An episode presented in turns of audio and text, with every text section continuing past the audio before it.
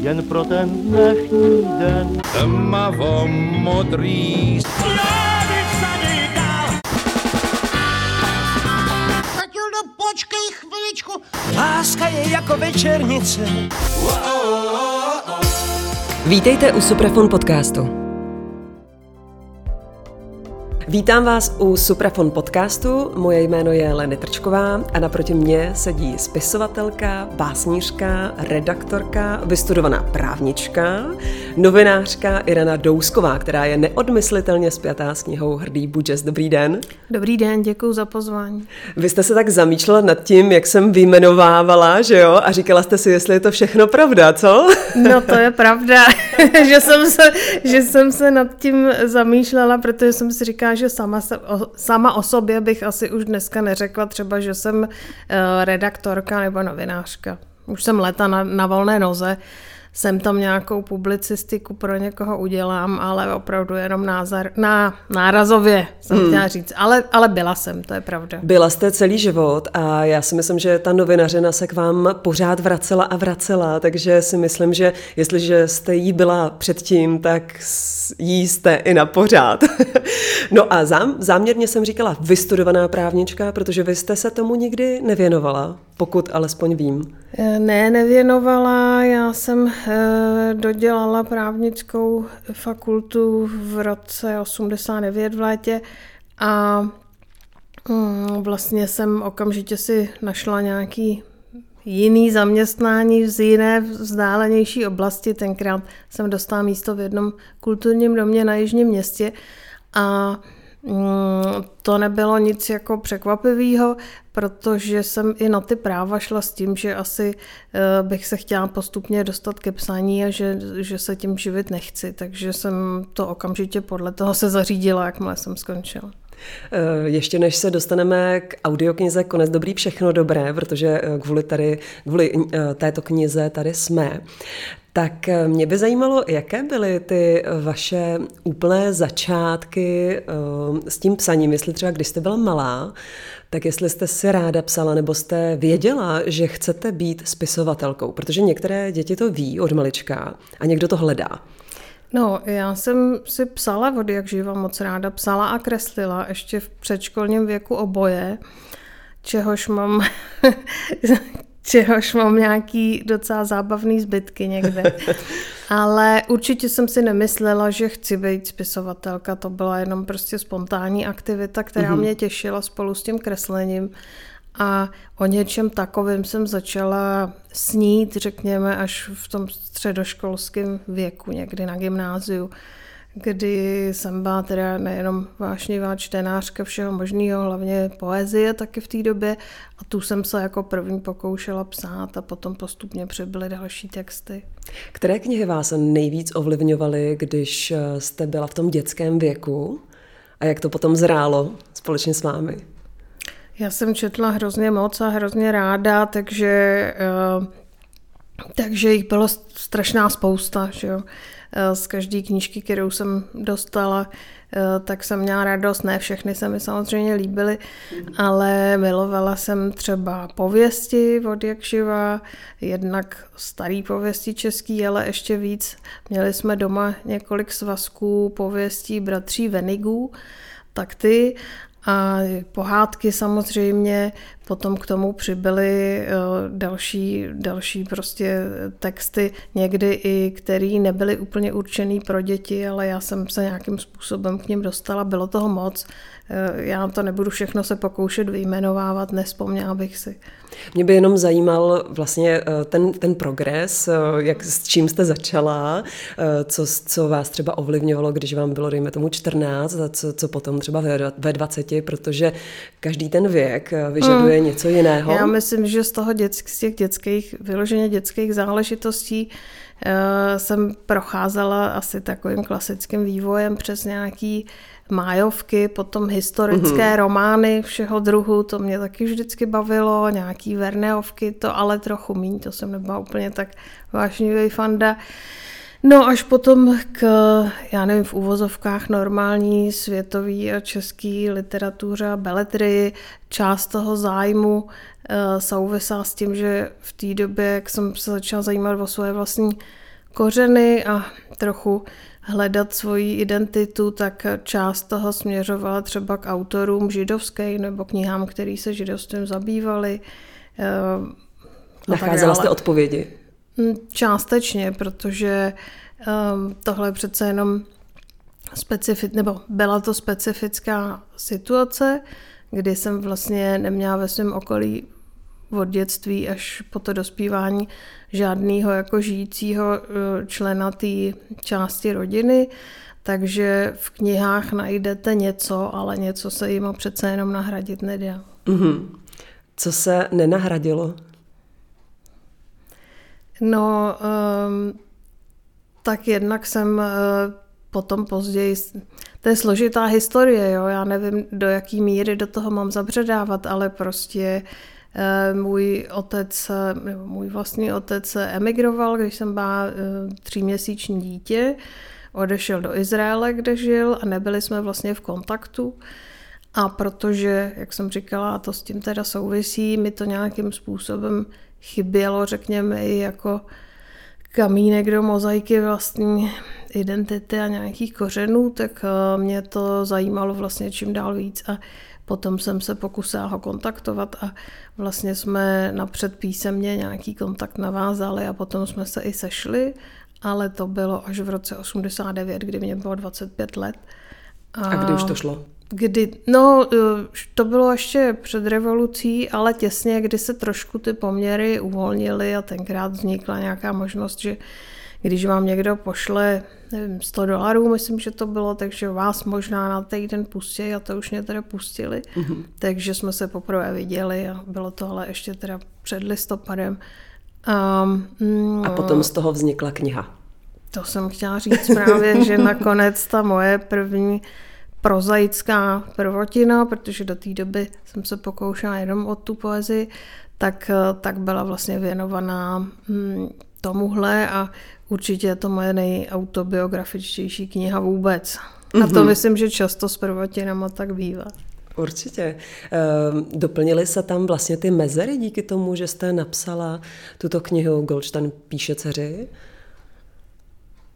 No asi ne, ne díky té knize, ale e, díky tomu, že jsme měli možnost se prostě potkat a potom ještě nějakých necelých deset let se výdat. On umřel poměrně e, brzy, e, takže v necelých 70 letech, ale tu možnost jsme měli, měli jsme možnost se alespoň částečně poznat, ale samozřejmě, když ten příběh vypadá tak, jak to bylo v tom našem případě, tak eh, se eh, jako ten vztah buduje docela složitě a napínavě. Napínavě, to je zajímavé slovíčko, takže byly tam i teda napínavé nějaké situace. Tak já to myslím trochu ironicky, ale eh, no samozřejmě byla tam spousta nedorozumění, spousta nějakých očekávání, která jsme navzájem od sebe měli a nemohli jsme je asi naplnit a zkrátka nebyl to Eh, nemohl to být běžný vztah, eh, jaký je v normálních rodinách mezi otcem a dcerou nebo kýmkoliv z rodičů a dětmi. Ale díky tomu aspoň vznikají další knihy, takže vlastně díky za to. A my máme eh, před sebou právě úplnou novinku, která je teda v podobě audioknihy teď už, konec dobrý, všechno dobré. A čtou to Jan Vondráček a Eva Hacurová musím se vás rovnou zeptat, i když my už jsme si to teda řekli mimo mikrofony, jestli jste už slyšela tuto audioknihu. Už jsem ji slyšela, samozřejmě ne úplně definitivně hotovou, ale myslím, že v zásadě už pravděpodobně zůstala v té podobě, takže tu pracovní verzi e, mi e, paní Dvorská byla tak hodná poslala mi, takže jsem si ji poslechla. A? Jo, byla jsem, moc se mi líbila. Moc se mi líbila a těším se, až si ji poslechnu znovu a až budu moc eh, to CDčko dát pár přátelům a známým. Je to pro vás vždycky překvapení, eh, kdo tu vaši audioknihu nebo uh, audio podobu té vaší knihy uh, přečte nakonec? Nebo jste to věděla? No, já se přiznám, že ne úplně, že zatím uh, byli vždycky v suprafonu tak laskaví, že jsme se o tom domlouvali předtím a že jsem teda měla možnost eh, třeba do toho zasahovat a nějaká jména taky navrhovat, tak tomu bylo eh, v případě Báry Herzánové, ale tam s tím Suprafon přišel jako téměř tam to bylo jasné. že to bude Bára, když šlo o Budžese, o Něgina a Dardu a pak vlastně jediná další kniha, která je nahraná, je právě ten zmíněný Goldstein píše dceři a tam jsme se domluvili na Arnoštu Goldflamovi, který si myslím, že to udělal opravdu skvěle. Mm-hmm. A podobně tomu bylo i tentokrát s Janem Vondráčkem. A já ho znám roky jako skvělého herce z divadla v dlouhé, ale známe se vlastně i osobně, protože před eh, lety, myslím, že to bylo v roce 2008, eh, vlastně v divadle v dlouhé hráli um, hru O něgen byl Rusák mm-hmm. podle druhého volného pokračování té mojí trilogie. No a režíroval to představení Jan Borna a a Honza Vondráček tam nejenom hrál a dělal hudbu a, a spoustu dalších věcí, takže jsme měli možnost se poznat. Mm-hmm. Takže byla jste ráda, že no, vlastně určitě, padla volba určitě, zrovna určitě. na Jana Vondráčka. Byla jsem moc ráda. A Evu Hacurovou neznám osobně, ale znám ji taky jako výbornou herečku z těch představení, na která do dlouhé chodím. Dodnes. Jaké to je slyšet svou knihu eh, v audiopodobě? Protože vy, předpokládám, napíšete tu knihu, nevím, jestli se k ní vracíte, jestli si ji potom čtete znovu. A předpokládám, že ne asi moc. tak jaké to je potom ji slyšet? Tak já sama se k těm knížkám nevracím eh, s jedinou výjimkou, že jezdívám na mm, čtení. Ano.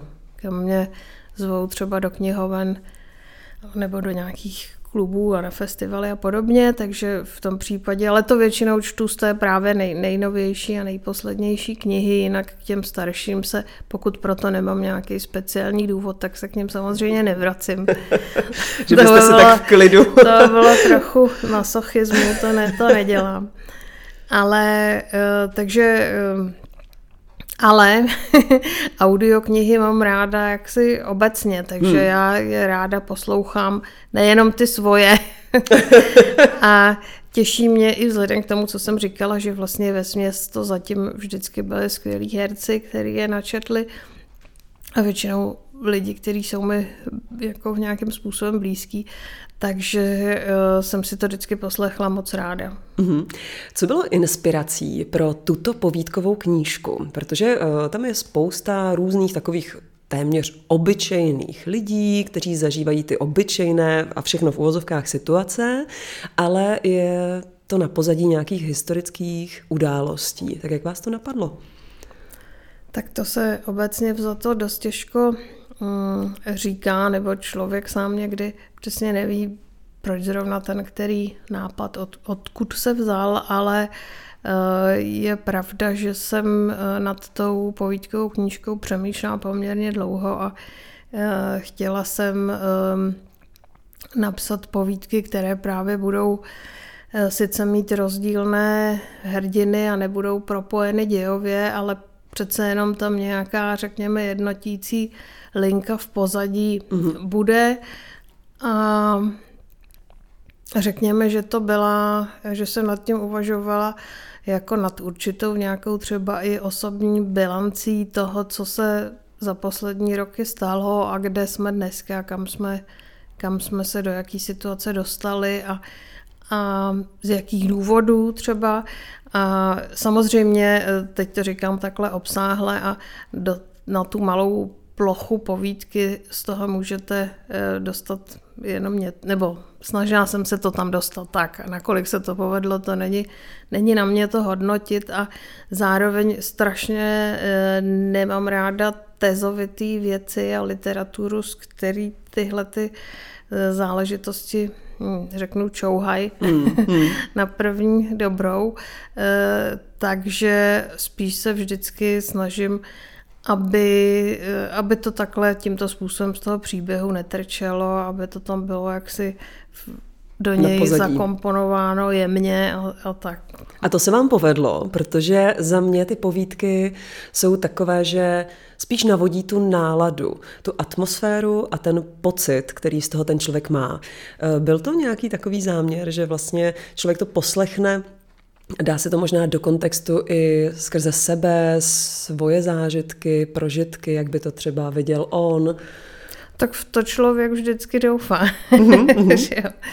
Ale eh, to až potom z nějaké třeba zpětné vazby se dozvídám, jestli a do jaké míry se to podařilo. Uh-huh. Vy tam bilancujete, to mě právě napadlo, že tak bilancujete i skrze svůj život, který vy jste zažila. Je to víc než 50 let, co se tam, co se tam eh, odehrává v těch povídkách. Ehm, jaké to bilancování pro vás bylo? Bylo to spíš eh, takové smutné, hořce sladké, nebo jaké? Tak já bych ještě jenom k té Eh, struktuře knížky, tak jak jsem ji vnímala já, tam, tam sice ta první povídka se odehrává v roce 68, což eh, i pro mě samozřejmě byl a pro moji generaci a pro moje rodiče důležitý mezník. A pak jedna se ještě vrací do dob socialismu, ale že těžiště těch příběhů tentokrát je v současnosti. Mm-hmm. No a to by bylo asi na hodně dlouhou uh, debatu. O tom, uh, co všechno co všechno si o těch uh, uplynulých, i když to zkrátím třeba na těch uh, 33 nebo kolik to je let od roku 89, myslím, asi se jenom, asi se teda pokusím říct jenom stručně, že pořád nemám sebe menší pochybnost o tom, že to, co se stalo, byla jako nejpodstatnější událost mého života. Zaplať pámbu za to jsem, jsem a budu neskonale vděčná, že jsme vlastně já, moje generace ještě dostali šanci prožít normální a smysluplný život. Mm-hmm. To je jako jedna věc, ta základní. To, že za těch už opravdu řadu let ne všechno se vyvíjelo ideálně a že ta situace nebo politická scéna, cokoliv chcete, říkám, bylo by to na hodně dlouhý povídání, že ideální není a že se mi spousta věcí nelíbí, je věc druhá. Ale e, nějak jsem došla k tomu, že mi připadalo důležitý e, i o těch svých pocitech nebo pochybnostech napsat, protože myslím si, že tomu, co jsem zmiňovala jako první, e, řekněme tomu, jaký byl ten předchozí režim a že jsem šťastná, že to považuji za, za mm, zásadní událost tomu. Myslím, že už jsem se vlastně věnovala i v tom psaní docela hodně. Vy jste říkala, že tato kniha by ani neměla být politická, že to nebyl ani žádný záměr, přesto se to tam tak trošičku někde na pozadí dostalo, ale zajímalo by mě spíš, jestli jsme se podle vás někam posunuli a případně kam za těch třeba 33 nebo 50 let? Z vašeho pohledu. No tak samozřejmě, že ano. a teď otázka Ale to kam. Je, to je jako šílená otázka, to po mně nemůžete chtít tady třemi větami něco, ně, k něčemu takovému se vůbec čtyři. jako pokoušet vyslovit. Že jo. To vážně takhle, takhle nejde. Samozřejmě, že i od toho roku 89 jsme se posunuli, ale tak strašně moc, že se to vážně nedá jako zjednodušit mm. a Nebudu se teď o to pokoušet. To ne. Mm-hmm. Mě to jenom e, zajímalo v souvislosti s tou knihou, Jestli, jestli jste se pokoušela alespoň v té knize, v těch povídkách něco trošku naznačit. Snad jenom, snad jenom můžu zmínit v souvislosti s tou knihou, nebo nevím, jestli jste měla na mysli právě tohle, že určitě je tu dneska to, co mm, všichni, myslím, vidí, že to společnost je velmi silně rozdělená. To ano, vidíme ano. i dneska v současnosti a dnes a denně i tadyhle pár metrů od nás na Václaváku během posledních tří dní tak to prostě je. A já už jsem to asi někde říkala, tak eh, je asi jasný, ke, ke který, když to tak nazvu, teda s promenutím, ke který jako straně barikády já náležím, ale na druhou stranu mi připadalo, že nemá smysl se neustále utápět v takovém jako rozčarování a vlastně určitý sebelítosti, že jak může být ta polovina společnosti tak blbá s proměnutím, nebo něco na ten způsob, ale eh, víc mě jako zajímalo se trochu na to, trochu podívat i na tu vlastní skupinu nebo mm-hmm. bublinu, eh, nás eh, a na naší, řekněme, na náš podíl na tom všem, hmm. když to zjednoduším. Hmm, určitě. Um, konec dobrý, já myslím, že to je, to je opravdu kniha nebo audiokniha, kterou když si někdo poslechne, tak z toho buď může mít je v dobrém slova smyslu jenom ten příjemný pocit, protože se to opravdu dobře, dobře poslouchá, anebo se v tom právě může najít něco, eh, co je tam, co je tam skryto. Tak to, to já vždycky ani mi nic jiného ne, nezbývá, ale to vždycky nechávám na těch čtenářích, jestli a kolik si z té věci vezmu. Eh, jaký si myslíte, že je v současné době vliv literatury v obecné rovině na, na lidi? Protože dřív byl ten vliv literatury poměrně velký. Eh, pamatujete si vy určitě eh, ty dlouhé fronty a na, čekalo se na knihy, až výjdou. A jaký je ten vliv dneska, kdy knih je opravdu hodně a člověk už se v tom trošku ztrácí? Hmm. Tak na jednu stranu eh, to, že vychází množství knížek, eh, je samozřejmě skvělá věc, ale eh, aniž bych teda úplně chtěla zobecňovat, tak si myslím, že bohužel opravdu patrné je, že ten, že ten vliv je menší. A je to zase z mnoha důvodů, zase by se o nich dalo mluvit hodiny a hodiny. Kromě toho, že jsme eh, kromě všeho jiného v těch posledních 30 letech zažili jako doslova a do písmene další jinou ještě revoluci, co se týče teda eh, techniky, počítačů mm. a tak dále a tak mm. dále. Všechno, co je s tím spojené, to si myslím, že v tom bez pochyby třeba i u mladší generace velmi podstatnou roli hraje. A a potom, abych zůstala v těch vlastních řadách, tak eh, je možné, že část, když, když budu mluvit o český literární produkci nebo české literatuře, že část té beletrie eh, je možná pro širší čtenářské vrstvy mm, řekněme, ne dost zajímavá. Nebo mají pocit, že, že se to, čím se ti autoři zabývají, že se jich to až tak netýká, že je to až tak nezajímá a prostě je to trochu míjí. Mm-hmm. Vy hodně ve svých knihách um, se díváte do minulosti nebo nahlížíte právě i na ty situace z dob minulých a dáváte to třeba do nějakých uh, kontextů dejme tomu i dnešní doby. Uh, je to vlastně tak trošičku i vychovávání toho čtenáře? Byť třeba jenom pod Prahově, nebo to možná je to záměr. To opravdu hrozně. Doufám, že to tak nepůsobí. ne, jako Ale, já myslím v tom pozitivním slova smyslu. Já vím, já vím. Ale um, Doufám vážně, že to, to by bylo přesně to, co bych jako nechtěla. Mm-hmm. Samozřejmě tím, že ehm, ať píšu o čemkoliv, ať je to o minulosti nebo současnosti, jistě, že tam dávám nějaké svoje postoje a názory mm. a doufám, že to třeba, uh, ale nechci říkat někoho ovlivní, protože já jsem vlastně v tomhle uh, jsem spíš trošku skeptická, co Nebo se inspiruje? týče toho, kolik, uh, kolik toho vlastně ta literatura zmůže a zmoct může. Mm-hmm. Samozřejmě záleží na okolnostech, že jsou situace, kdy ten vliv najednou má opravdu větší. Ale e, určitě, určitě, určitě člověk eh, tam vědomně vkládá věci, e, který by třeba rád, aby někdo si je vůbec jenom připustil, zamyslel se nad ním a aby, aby v něm něco rozsvítili, řekněme, tak to jistě ano. Nikdy za váma nikdo nepřišel, že by mm, jej mm, vaše knihy inspirovaly? Uh, tak...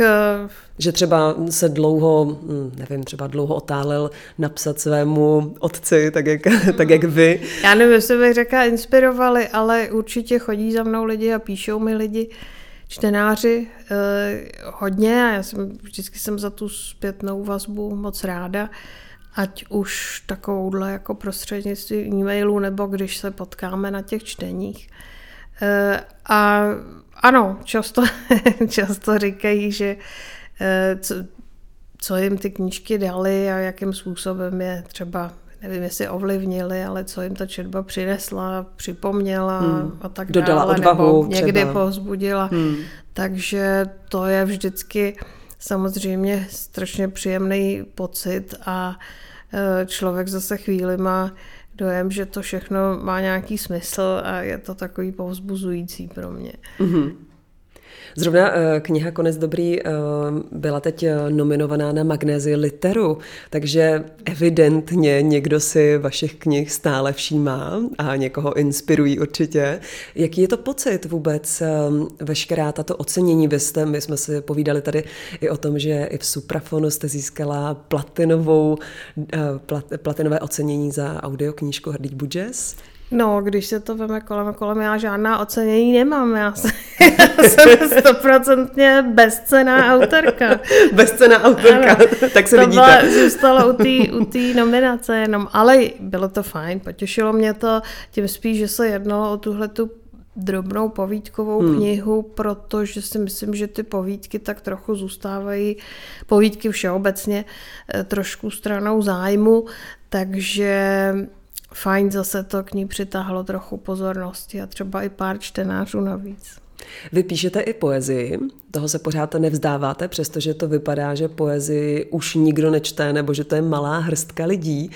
Máte teď um, nějakou rozepsanou třeba uh, sbírku básní? Nemám, bohužel s tou poezí to funguje teda aspoň v mém případě trochu jinak než s prozou, taky jsem uh, těch básní napsala, vydala nesrovnatelně méně, jenom vlastně dvě samostatné sbírky a um, pořád jí mám ale strašně ráda. E, pořád, nebo pořád, občas nějakou báseň napíšu, ale já tam potřebuju vždycky mm, nějakým způsobem si řekněme přehodit kolečka v hlavě, ale to nastává samo, já to neumím ovlivnit, takže jsou to spíš taková období. Když mhm. se tohleto přihodí, tak pak jsem schopna psát zase básně a dělám to s velkou radostí. Třeba a, podzim. Mm, ne? To nestačí. To je různý. Já sama nevím přesně, jak to funguje. Nestává se to e, úplně zase často. E, takže e, když to situace zkrátka nastane, tak to dělám velmi ráda. A když ne, tak se nedá nic dělat. Takže, Takže si neumím jako říct, tak a teď napíšu sbírku básní. Takhle to u mě nefunguje a nejde, bohužel. Takže čekání na můzu. V tomhle případě asi ano, eh, a která samozřejmě člověk neví, jestli se vůbec ještě někdy dostaví. S tou prózou je to trošičku jiné, protože Eh, samozřejmě je potřeba nápad, inspirace a tak dále, ale taky hromada trpělivosti a musí se to nějakým způsobem zkrátka vysedět. Tam mm-hmm. to nejde si říkat, že počkám a ještě počkám ještě další půl rok a rok a je, to tak úplně není. Tam se leco stává odpracovat, ale, ale u těch básní je to jiná situace. Vy říkáte vysedět, ale já o vás vím, že vy to spíš vychodíte teda. Jo, to je pravda. no to je pravda, to jsem asi někde zmiňovala, chodím moc ráda a dobře se mi tak přemýšlí, je to pro mě vlastně podstatná část té tvorby a mm-hmm. je fakt, že možná, že to nejdůležitější takhle vy, vy, vychodím. A, a u toho stolu eh, potom, ale nicméně to se prostě obejít nedá. U toho stolu člověk samozřejmě stráví spoustu času.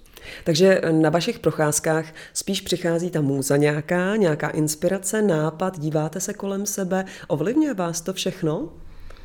Asi ano, já myslím, že v tom psaní, pokud je o inspiraci, opravdu ovlivňuje člověka úplně všechno. Eh, nejenom všechno, co, eh, já nevím, si přečte, vyposlechne, co vidí, co slyší. Eh, jak už jsem říkala, těžko kolikrát říct, jak přesně to vlastně funguje a proč do sebe něco zapadne, ale jo, tak já ani, asi jo, asi, asi pozoruju všechno kolem sebe, ale někdy taky ne, někdy je člověk úplně zase naopak ponořený ve vlastních myšlenkách, ale zkrátka, zkrátka to tak funguje, že eh, když se uvede do pohybu to tělo, tak někdy to pomůže i tomu mozku. A, no a když nic jiného, tak chtě nechtě musím chodit ze psem pořád. Mm-hmm. Takže to mi opravdu nikdy nechybí. Takže vy si pro tu inspiraci zkrátka každý den musíte jít. Přesně to je. Eh, dokonce jste napsala i scénáře, které jsme měli možnost vidět eh, teda formou pohádky eh, už v české televizi, Muci Mutr a druhá je o pokladech, jestli mm-hmm, se nemýlím. Muci Mutr a o pokladech. To vzniklo tak, že se nějak tehdy sami z České televize ozvali s návrhem, jestli to nechci zkusit. Já jsem říkala, že jsem ale žád, že nejsem scénáristka, že jsem žádný scénáře nedělala, jenom divadelní dramatizace. No ale domluvili jsme se a tím, že vlastně přišli s tím návrhem, že by šlo o pohádku, eh, tak mě to nějak zaujalo a říkala jsem si, že to bych si zkusila docela ráda. Takže jsem napsala filmovou povídku a Vy to říkáte tak jen tak líbilo, jednoduše. Takže z toho ten scénář potom vzniknul a posléze ještě teda jeden a uh, vznikly ty dvě pohádky, které se občas ještě vysílají a uh, jo, bavilo mě to, bylo to zase úplně jiná a taky zajímavá zkušenost, vyzkoušela jsem si něco no- nového a prima. to si právě říkám, že to je úplně jiná práce, mm. psát scénář. Jak jste věděla, jak na to? Mm, no, no, moc jsem nevěděla. Nebo takhle, samozřejmě jsem si přečetla Mám nakoukaný nějaký filmy, přečetla jsem si nějaký scénáře, možná jednu takovou tu slavnou knihu, jak napsat filmový scénář. a předtím teda už jsem dělala nějaký ty věci pro divadlo, ale to je zase jiná disciplína. Určitě. Takže když přijde třetí jsem nabídka... to zkusila jako z jedné vody na čisto. Jako. Tak to Pokus omyl. Klobouk dolů, že se to povedlo hned dvakrát za sebou. Bavilo mě to, já jsem, um, no, jak jsem říkala, pohádky jsem měla ráda nejenom jako dítě, ale uh, mám je jako žánr ráda dodnes. Mm-hmm. Takže to jste si vymyslela nějakou pohádku, kterou byste třeba i vy ráda slyšela? Tak dejme tomu ten princip, jako, jak jsem ji vymýšlela, nebo o čem by měla být a jakýho typu, tak asi jsem vycházela z takových pohádek eh, a příběhů, který jsou mi blízký, nebo co by se mi i jako dítěti mohlo líbit, to tam asi podvědomě někde je. Protože eh, mě to napadlo z toho důvodu, že vy hodně se zabýváte eh, ve své tvorbě dětstvím, tím obdobím dětství, což je právě i v tom hrdém Budžesovi, eh, potom v Goldsteinovi taky vlastně i to dětství tak nějak nahlížíte. Tak mě jenom zajímá, proč vás vlastně to dětství tak fascinuje. Hmm tak jednak jsou tu takový ty jako racionální důvody, že to je opravdu zásadní období našich životů, který nás uh, někde jako fatálně vlastně hmm. až ovlivní. A mm, sled čím, sled, sled číms, co si z té doby neseme, tak uh, prostě nějakým způsobem nakládáme, někdy zápasíme celý život. Není tak snadný si s tím třeba i poradit. Eh, ale stejně tak z toho můžeme čerpat sílu celoživotně. Prostě ten vliv je eh, veliký a myslím, že hluboký, tak eh, to je, řekněme, jeden důvod. A potom Potom zkrátka já v těch knížkách mám i hodně dětských postav, které jako nemají co dělat se mnou a s mým hmm. dětstvím, ale řekla bych to tak, že velmi ráda píšu děti. Ne pro hmm. děti, ale děti, prostě mě to baví. Hmm. Možná je mi to něčím blízký, já jsem hrací typ do dneška. a i ta možnost třeba nějakého humoru a zároveň je to jako křehká záležitost Zajímá mě to, baví mě to. Ten humor, ta křehkost a ta hravost se dostala právě i do hrdého Budžese. Um, pokud si dobře vzpomínám, tak eh, Bára Hrzánová to hraje už snad téměř kolem tisícovky repríz. Je to tak? 950 no, teď možná? Měli, nebo... teď měli, pokud já vím, tak na jaře měli devítistou reprizu. To, no a teď příští týden 7. listopadu v Příbrami, kde teda to představení původně vzniklo, tak, tak budou hrát a bude to jakoby oslava 20 let od premiéry, takže uh, to mě, já to vůbec jako mi to rozum nebere. To je fascinující. že to je 20 let, ale skutečně to tak je. A pořád to ty lidi baví. Čím si myslíte, že to je? Čím si to vysvětlujete? Není to tou autentičností? Tak jednak je to výkonem Báry určitě. Báry a herců samozřejmě. Uh, snad je na tom příběhu něco, řekněme, obecně lidského, co, co se těch lidí nějakým způsobem dotýká, nebo co si vzali za svý.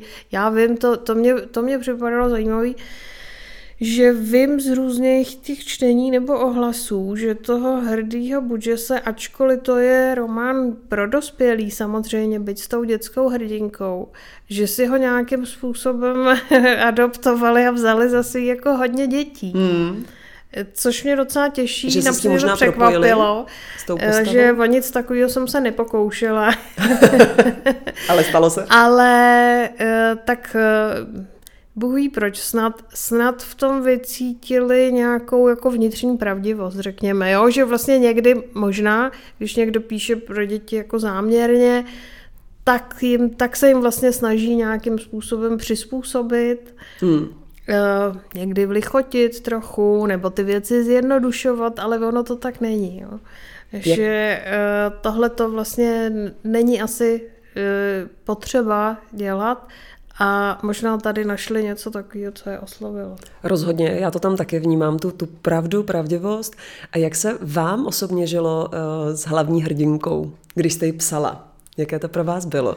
Jestli jste si tam třeba vymýšlela najednou, co, co byste od ní chtěla slyšet, nebo jak by měla promlouvat k těm lidem? Tak to už je taky pěkně dávno. To, chápu. to je ještě další doba než od toho představení. A uh, tak zaprvé já jsem ten, o tomhle textu, o této knížce jsem přemýšlela mm, spoustu let a začal jsem nad tím uvažovat ještě před listopadem 89 a začal se, i jsem se pokusil začít to psát, ale bez ohledu na to, že by to nemělo samozřejmě šanci vyjít, hmm. ale mně to nešlo a nemohla jsem přijít na to, jak přesně to udělat a vlastně tak se to pak opakovalo i po tom roce 89, ještě několikrát jsem mm, se pokoušela s tím začít a vždycky jsem to odložila, takže e, ten začátek, ten rozjezd nebyl úplně jednoduchý a vlastně šlo hlavně o to, že jsem hledala právě nějakou tu míru stylizace, když mm-hmm. to má být v ich formě a má to vyprávět malá holka,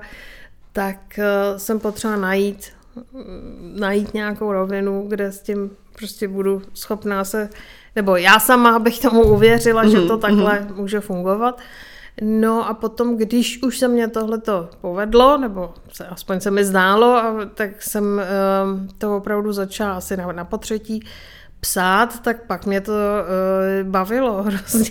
No. Takže vás to jako já jsem si s tím vyhrála samozřejmě. No. Jo, Ale jste... zároveň mm, jako vždycky nebo jako kdykoliv jindy eh, bavilo, mě to psaní strašně baví a naplňuje, ale zároveň vždycky je ve mně nějaká nejistota, spousta pochybností, nikdy nevíte, jestli, mm, jestli tu vlastní představu se vám daří na ten papír přenést a jak to pak bude nebo nebude fungovat, takže eh, v tomhle to taky bylo dobrodružný, jako, ale jako kdykoliv jindy. No.